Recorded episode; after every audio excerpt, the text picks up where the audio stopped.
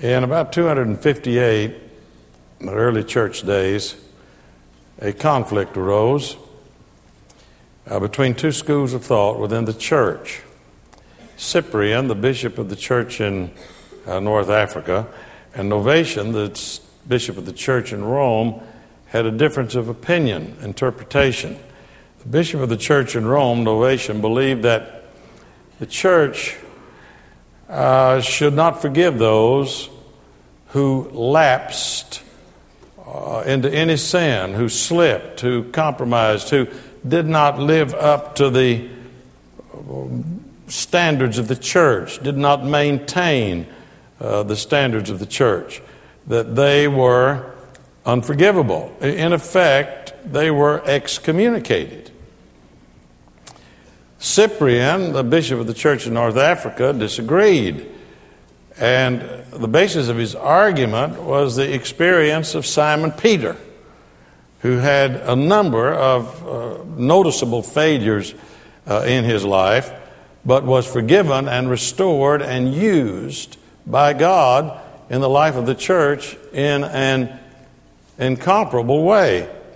Well, unfortunately, those tendencies Uh, continue to even to today. Uh, there are those uh, churches, and it is their decision to make. It is up to them to decide.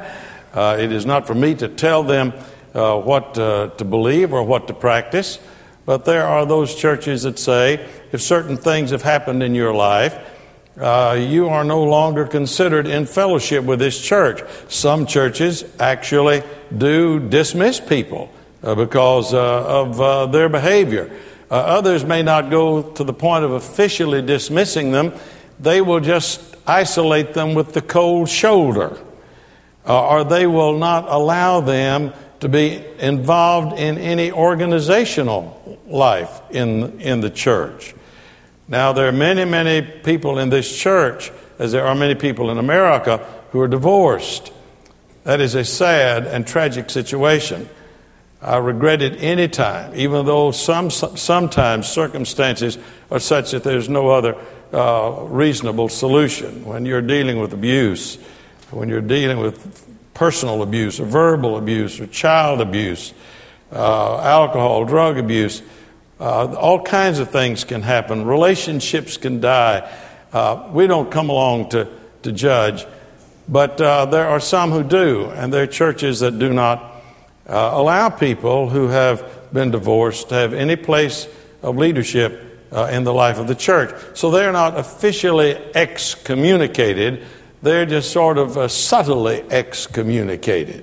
Uh, there are those who think, well, that may be the unpardonable sin. Uh, without spending a lot of time on it, let me just say this. There is only one unpardonable sin. There's only one unpardonable sin, and that is to reject the one who came to pardon us of our sin. So the unpardonable sin is not something God does to us. It is something we do to ourselves by not accepting the gift of forgiveness, the gift of pardon. The unpardonable sin, as horrible as some sins are, as devastating and destructive and painful as they are, to people's lives, and often to the most innocent of all, to children's lives. But the unpardonable sin is the sin of rejecting Jesus Christ as the one who pardons us of our sin. Other sins are serious. I am not in any way minimizing the serious consequences in our lives and the lives of those around us when we violate what we know to be the will and way of God uh, in our lives. But there are churches who will not allow someone who has been divorced Uh, to teach a Sunday school class. There are churches like that, uh, Baptist churches I'm talking about. I'm not talking about others. I'm talking about our crowd. Baptist churches that say if a person is divorced, uh, they're not allowed to uh, teach a Sunday school class. There, there are other parachurch groups, Christian groups that say uh, if a person is divorced, they cannot, uh, they cannot teach. That's unfortunate, I think. I think it's un- very unfortunate because, in a way, to me, it seems so illogical and so contradictory. It, it's here, here's this woman living in Samaria, who's been married five times and is now living with a man that she's not married to. And she goes out to the well in the middle of the day to get some water, and Jesus is there. And she has a conversation with Jesus, one of the longest recorded conversations in the New Testament. And her whole life is changed. And she rushes back into town and tells everybody about Jesus. And the whole town comes out and meets him and accepts him and him, and, and then just appeals to him, pleads to Jesus to stay with them for a couple of days. Here is the woman at the well bringing a whole city to Christ. And yet, if she were in some Baptist churches, she wouldn't be allowed to teach a Sunday school class. That's incomprehensible to me. Simply incomprehensible. Um, there are those who, who uh, not only don't think divorced men or women, generally women, mainly the focus of it, uh, that they should not, uh, that they should not only not, women should not only, if they're divorced, not teach. There's some churches in this city, Baptist churches, that don't believe a woman ought to speak from the pulpit. And that there are some Baptist churches that believe that a woman ought to speak only under the authority of her husband. In other words, there are Baptist churches that would not allow a woman to stand up in the pulpit and give her testimony. That means that if she were to come back in person, the mother of Jesus would not be allowed in some Baptist churches to stand up and give her testimony. I can't, that's incomprehensible to me. I, I've kind of come to the conclusion that really in the minds of some people, the unpardonable sin is just being a woman. It, Cyprian was was defending people who who make mistakes, and a divorce is not always a mistake. Sometimes it's a solution to a mistake. And all that is a personal thing, and each one of them is separate and apart from the other and cannot be and should not be ever dealt with categorically.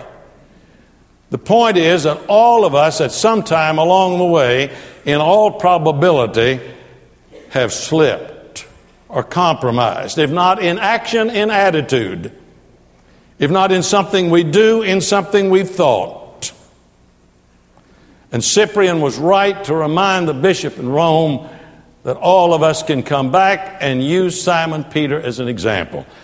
Now, I'm so glad that Simon Peter's story is in the Bible, and all of us identify with him. Some people have called him the American disciple. He's the patron saint of all of those who, when they don't know what to say, say it. Uh, he was very impetuous. He was very energetic. He was spontaneous. Uh, he was an effervescent kind of individual. Uh, the story of his following the Lord is so marvelous.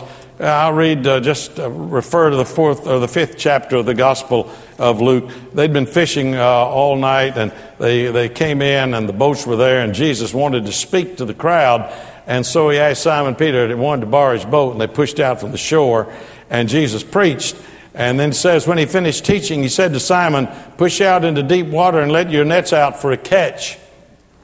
Simon said, Master, we've been fishing hard all night and haven't caught even a minnow.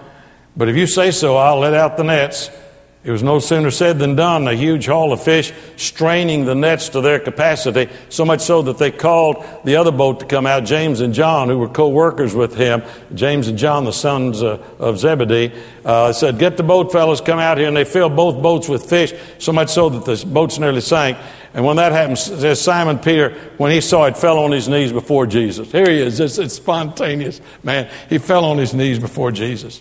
He said, Master, leave. Just leave. I am a sinner and I can't handle this. It, this is just too much for me. Just overwhelmed him. It was the same with James and John, Zebedee's sons, who were co-workers with Simon. Then Jesus said to Simon, listen to this. Well, okay, wouldn't you love to have heard the sound of his voice? He said, Simon, there's nothing to fear. Let him say that to you today. There's nothing to fear.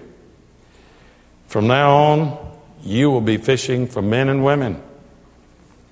They pulled their boats up on the beach, left them, nets and all, and followed Jesus. We have a tendency when we read the scripture not to fill in some of the blanks with our imagination. Nearly all of these disciples were probably married because it was typical for a Jewish boy to be married by the time he was nineteen or twenty years of age, and girls even younger. So in all probability, all of the disciples were married. Uh, most of them at least, James and John, the youngest, might not have been. Uh, and they probably had children. And uh, in my imagination, in fact, I'm going to call my friend Jeanette Cliff George over in Houston and tell her the idea I have about after Simon Peter pulled those boats up there in their nets, and Simon Peter went home and he walked in and he said to his wife, uh, Sarah, I don't know that what her name was. It was some Jewish name. We'll use Sarah. Um, I've got something to talk to you about. What is it, Simon? Um, I've sold the boats and the nets. I'm quitting the fishing business. You what? You are you're quitting the business? How are we going to eat? How are we going to buy clothes for the kids to go to school? Uh, their sandals are worn out now. Why are you doing this? Well, I ran into this man. His name is Jesus. And he said, he'd make me more than I am.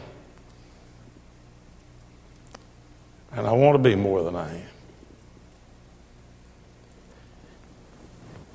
You mean, you you don't you hardly know this guy. And you're going to just walk away from all of this? Well, he told me not to be afraid. She said, well, I am. And Simon Peter's mother-in-law lived in the house with them. Because Jesus later healed her.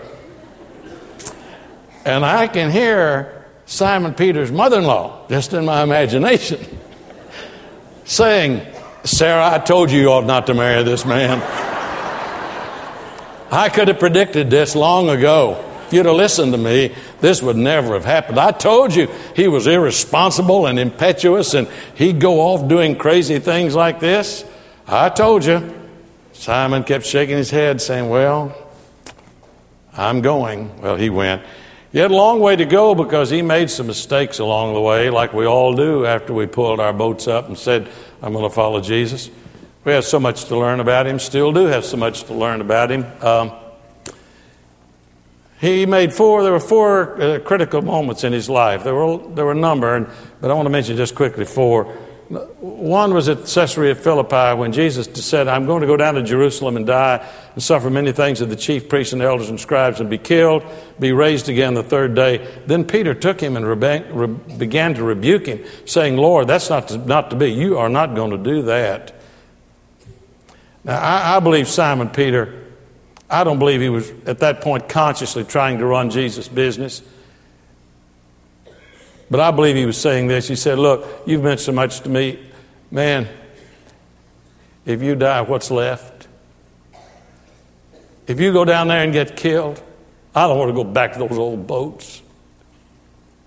I mean, this has been a fantastic experience. And don't do it. And Jesus had to speak to him pretty severely. And he kind of sh- shook Simon Peter and knocked him back on his heels. He realized he was intruding upon a business that was beyond his comprehension. So he kept following along. I imagine he's kind of kicking his sandals and in the sand, walking along behind the rest of the disciples, feeling pretty low.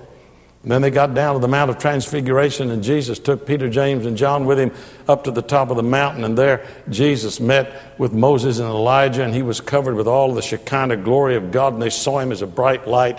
And Simon Peter said, oh, let's just stay here. This is just wonderful. Let's build three tabernacles, one for Jesus, one for Moses, one for Elijah, and let's just stay here. Let's stay away from all of the rabble down below. Let's stay away from all of the troubles.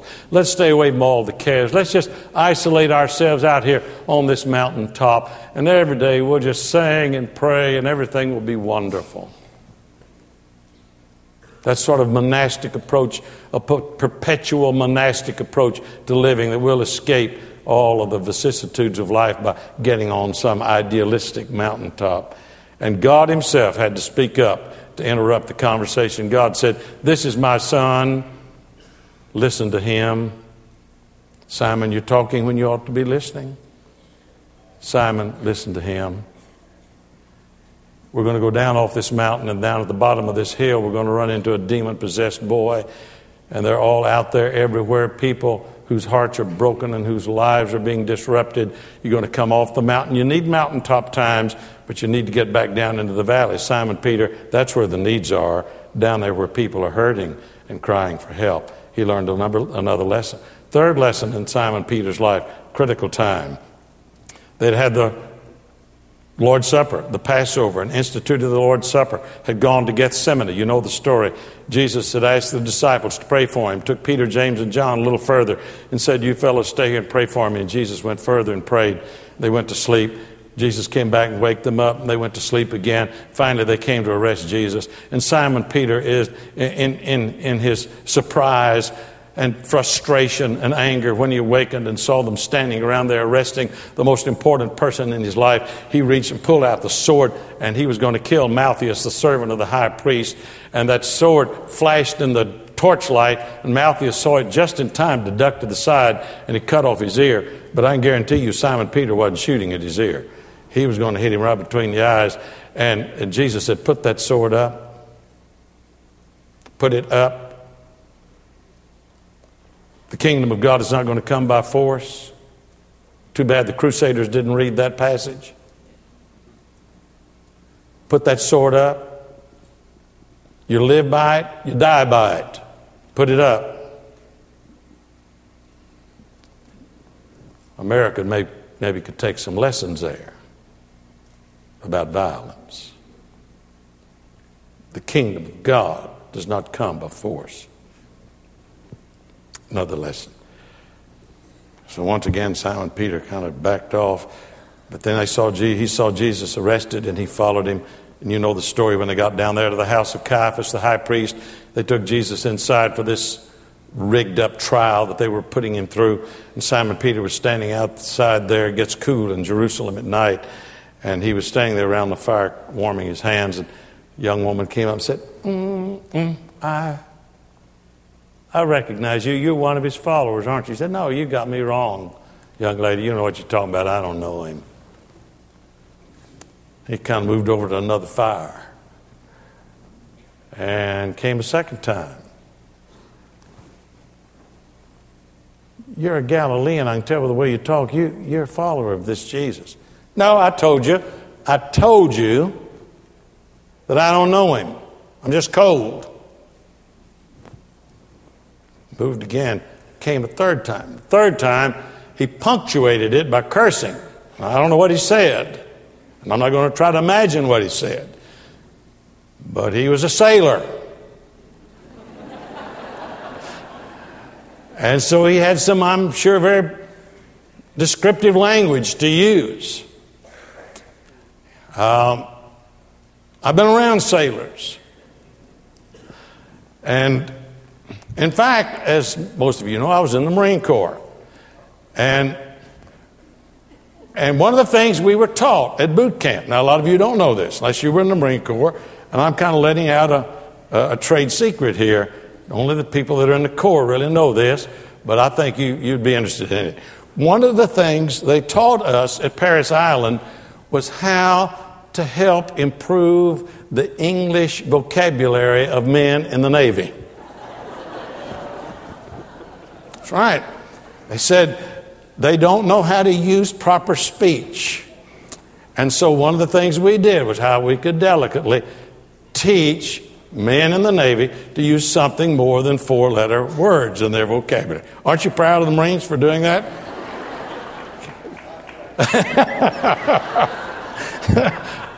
You didn't get taught, huh? Well, anyway, Simon Peter cursed. After he cursed, uh, you've noticed that they no longer accused him of being a follower uh, of Jesus. And when Jesus walked out of the house of Caiaphas, on the way to the home of Pilate, or the palace of Pilate, where the trial would continue, Simon Peter was there, and Jesus walked by, and their eyes met. Now, I cannot imagine what that must have been like. But their eyes met. And the Bible says that Simon Peter went out and wept bitterly. Some of us have had that experience. Simon thought he was he was through. He'd failed time after time. He'd gotten it wrong. And he felt like he was relegated to the back row. Maybe he'd get to heaven, but he wasn't going to be in the inner circle anymore. He wasn't going to be close to Jesus anymore. So he said to the disciples, I'm going fishing. I'm going fishing. He doesn't need me anymore. And he went back to Galilee. And because of his powerful personality and his influence, a number went with him. And went back and pulled the old boats out, worked on them because they hadn't been used for three years. And mended the nets. They needed a lot of work because they'd not been used for three years. He's back where he started. Excommunicated. They went fishing early in the morning, or went at night and fished all night, and it was early in the morning. And some of you have been at Galilee early in the morning, and you know that when the sun comes up, it's always a haze over the Sea of Galilee. It's foggy. You can't see very clearly. They were fishing out there, and suddenly this person appears on the beach, and he yells out there about a hundred yards out, have you caught anything? And I can imagine Simon kind of grumbling. Who is this guy? Because if we've caught anything, if we've caught, if we'd caught anything, we would tell him. Never ask a fisherman if he's caught anything. If he's caught something, he'll tell you. In fact, lie about it a little bit. But uh, if if he hadn't caught anything, he don't want to be reminded. I said, no, we fished all night, haven't caught anything. And the man on the shore said, uh, throw your net on the other side of the boat. I thought, why not? Fishermen will try anything. Threw the net on the other side of the boat, and they caught such a net full of fish, fish they couldn't pull it aboard. And the perceptive, sensitive John said to Simon, Simon, it's the Master. Simon Peter jumped overboard and swam ashore. The rest of them pulled the fish in. They came and I just can't imagine what happened when Simon Peter came walking up out of that water, dripping wet, cold. And Jesus had started a little fire and was cooking some fish. I don't believe a single word passed between them. I believe Jesus just kept working on the fire and the fish. And the other disciples got there. And you read about it in the twenty-first chapter of John. The only record of the conversation was not until after they'd eaten, after breakfast. Jesus said to Simon, Simon, son of John, do you love me more than these? These what? I think he's talking about the fish. More than these fish? Yes, Master, you know I love you. Jesus said, feed my lambs. He then asked a second time, Simon, son of John, do you love me? Yes, Master, you, you know I love you. Jesus said, shepherd, pastor, comfort, care for my sheep.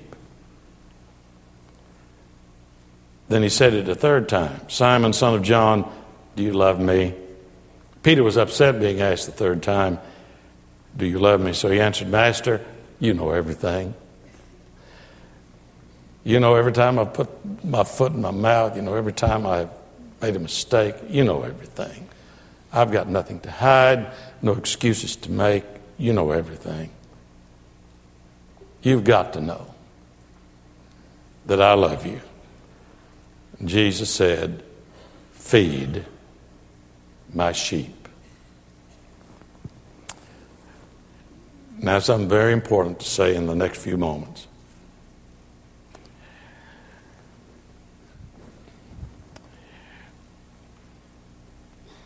Simon Peter's restoration. Simon Peter's basis of apostleship was based upon an answer to one question. Jesus did not ask Simon, do you promise to not curse anymore? Do you promise to not fight anymore? Do you promise not to try to tell God how to run his business? Didn't ask him any of that. Do you love me? Simon Peter's apostleship, his life, his relationship, like yours and mine, is based upon an affirmative answer to one question. Do you love me? Well, if you do, do something. Love does not exist in abstract. Love is not a feeling. Love is something you do. Love is a verb. That is why the church, the body of Christ, the followers of the Lord, take seriously Jesus when he says, feed my lambs. Well, a lot of little lambs are less than fifty feet away from us, being fed, your children, your grandchildren, being cared for, being taught, being loved. The church is to feed the little ones, feed them spiritually, feed them intellectually, feed them emotionally, feed them physically. We're to care for the little ones, the least of these. We're his body, and we say we love him, then let's do something for children.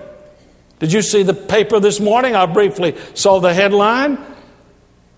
twelve million children in America have no health insurance in this country that professes to be Christian. Feed my lambs. Take care of the little ones. If the church doesn't do it, who's going to do it? Who's going to do it? Who should do it? The church should do it. Christ's people should do it. Shepherd my sheep.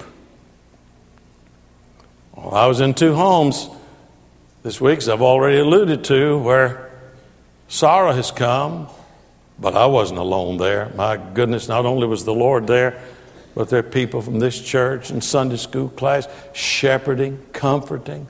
And I don't know how many times in the years I've been there, I've been with people through dark times like you have, gone through it with many of you in this room. And how many times have we agreed, what do people do who don't have the Lord when death comes? We're here to shepherd a hurting world. People that are frightened, people that are dying, people that are sick. If the church doesn't do it, who's going to do it? If we don't do it, who will do it? Jesus said, you do it. Feed my sheep. Feed them intellectually. Feed them emotionally. Feed them physically. Feed them spiritually. Feed every aspect of their life. Feed them. Feed my sheep. Shepherd my sheep. And feed my lambs. Jesus said, I'll lay down my life. He lays down his life for the sheep. He, the good shepherd. And he says, my command is this. Love each other as I have loved you. Greater love hath no man than this, than that he lay down his life for his friends. John fifteen. We say we love Jesus. Do we translate that into action? Do we? Do we give our money? Do we give our time? Do we give our prayers? Do we give our energy? Or are we just spectators? Recipients, not givers. And come to church and saying, my Jesus, I love thee. Well then, do something. Feed, shepherd, comfort, encourage, witness. This is Memorial Day weekend, as you know.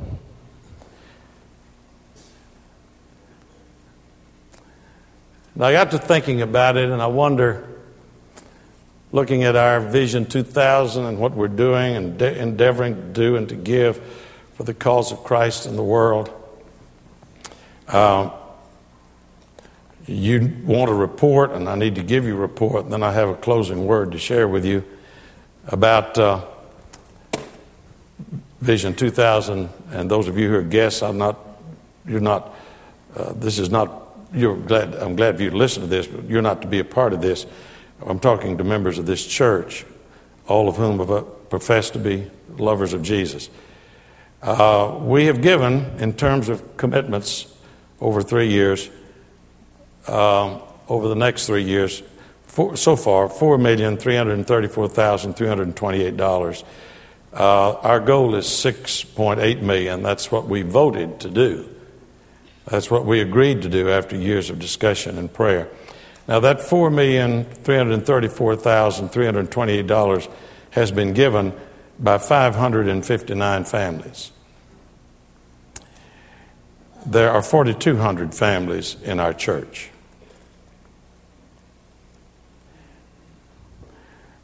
I wonder how well General Eisenhower would have done on D-Day in Normandy if two-thirds of the troops had said, we've decided not to go. What would have happened?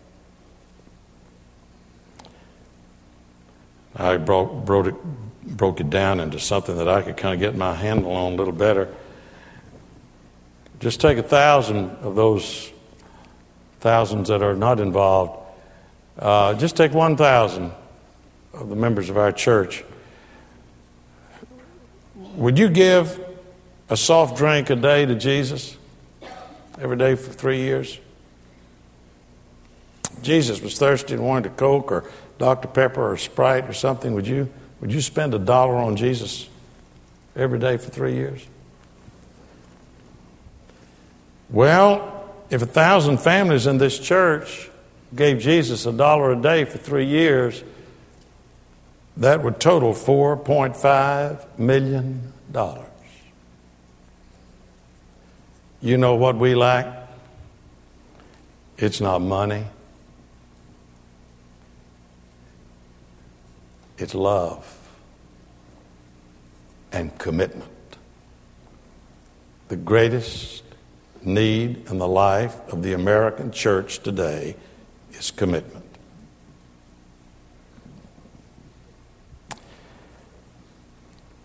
About a year ago, I spoke down at Harlingen, in Harlingen, Texas, for a festival of faith. And uh, I went out to the Marine Military Academy down there. And uh, met with the commandant and spoke, met with a lot of the students. And, and the Marine Military Academy was, was founded by a fellow by the name of Bill Gary that I was in the Marine Corps with. Well, many of you know the probably the greatest picture, at least one of the greatest pictures ever taken of a wartime event was the raising of the flag on Iwo Jima. That picture there, which all of you can probably see because it is so large. Those of you in the choir, everybody has seen it. Maybe many of you have seen the monument uh, in Arlington Cemetery uh, in Washington. Iwo Jima was the nineteenth February to twenty-sixth March nineteen forty-five, and they're raising that flag on the top of Mount Mount Suribachi on Iwo Jima. Uh, there's an exact duplicate of that statue. This picture was turned into a statue, as you know. There's an exact duplicate of that statue it down in Harlingen. And uh, I went by to look at it. It's very imposing. It's very impressive. And there are those men raising that flag. One of the interesting things, if you're ever in Harlingen, I want you to go see it, because at the base of this statue is a grave. A grave is at the base of the statue. And the, it is the grave of a young man named Harlan Block. Harlan Block from Weslaco, Texas. And if you want to meet Harlan Block through this picture, he's right there on the left with his hand just turning loose of the flag.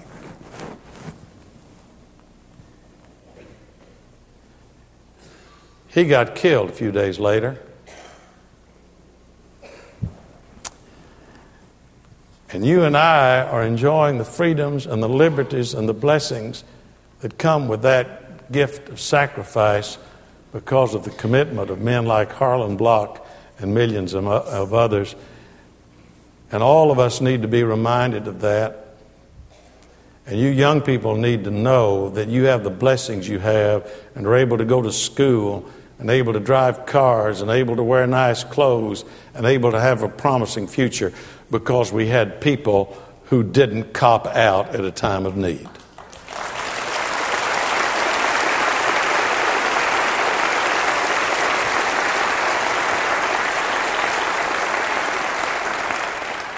I wonder what would have happened at Iwo Jima if two-thirds of those men, all volunteers, no one was drafted into the Marine Corps. If two-thirds of those men had suddenly volunteered out and said, we're not going to land. Well, if two-thirds of them had dropped out, and two-thirds had dropped out on General Eisenhower, you and I wouldn't be here today. And the church won't be here tomorrow if two-thirds of us drop out today. If you love me, do something.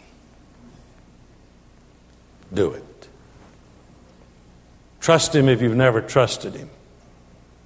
Join his church if you've never joined his church, and help us make a difference in the world. We had about four young couples join this church this morning. What an encouragement. What an affirmation. What a marvelous response. Young people coming to accept the Lord. Whatever your decision, trust Christ. Or to come join this church, or to come in recommitment of your life.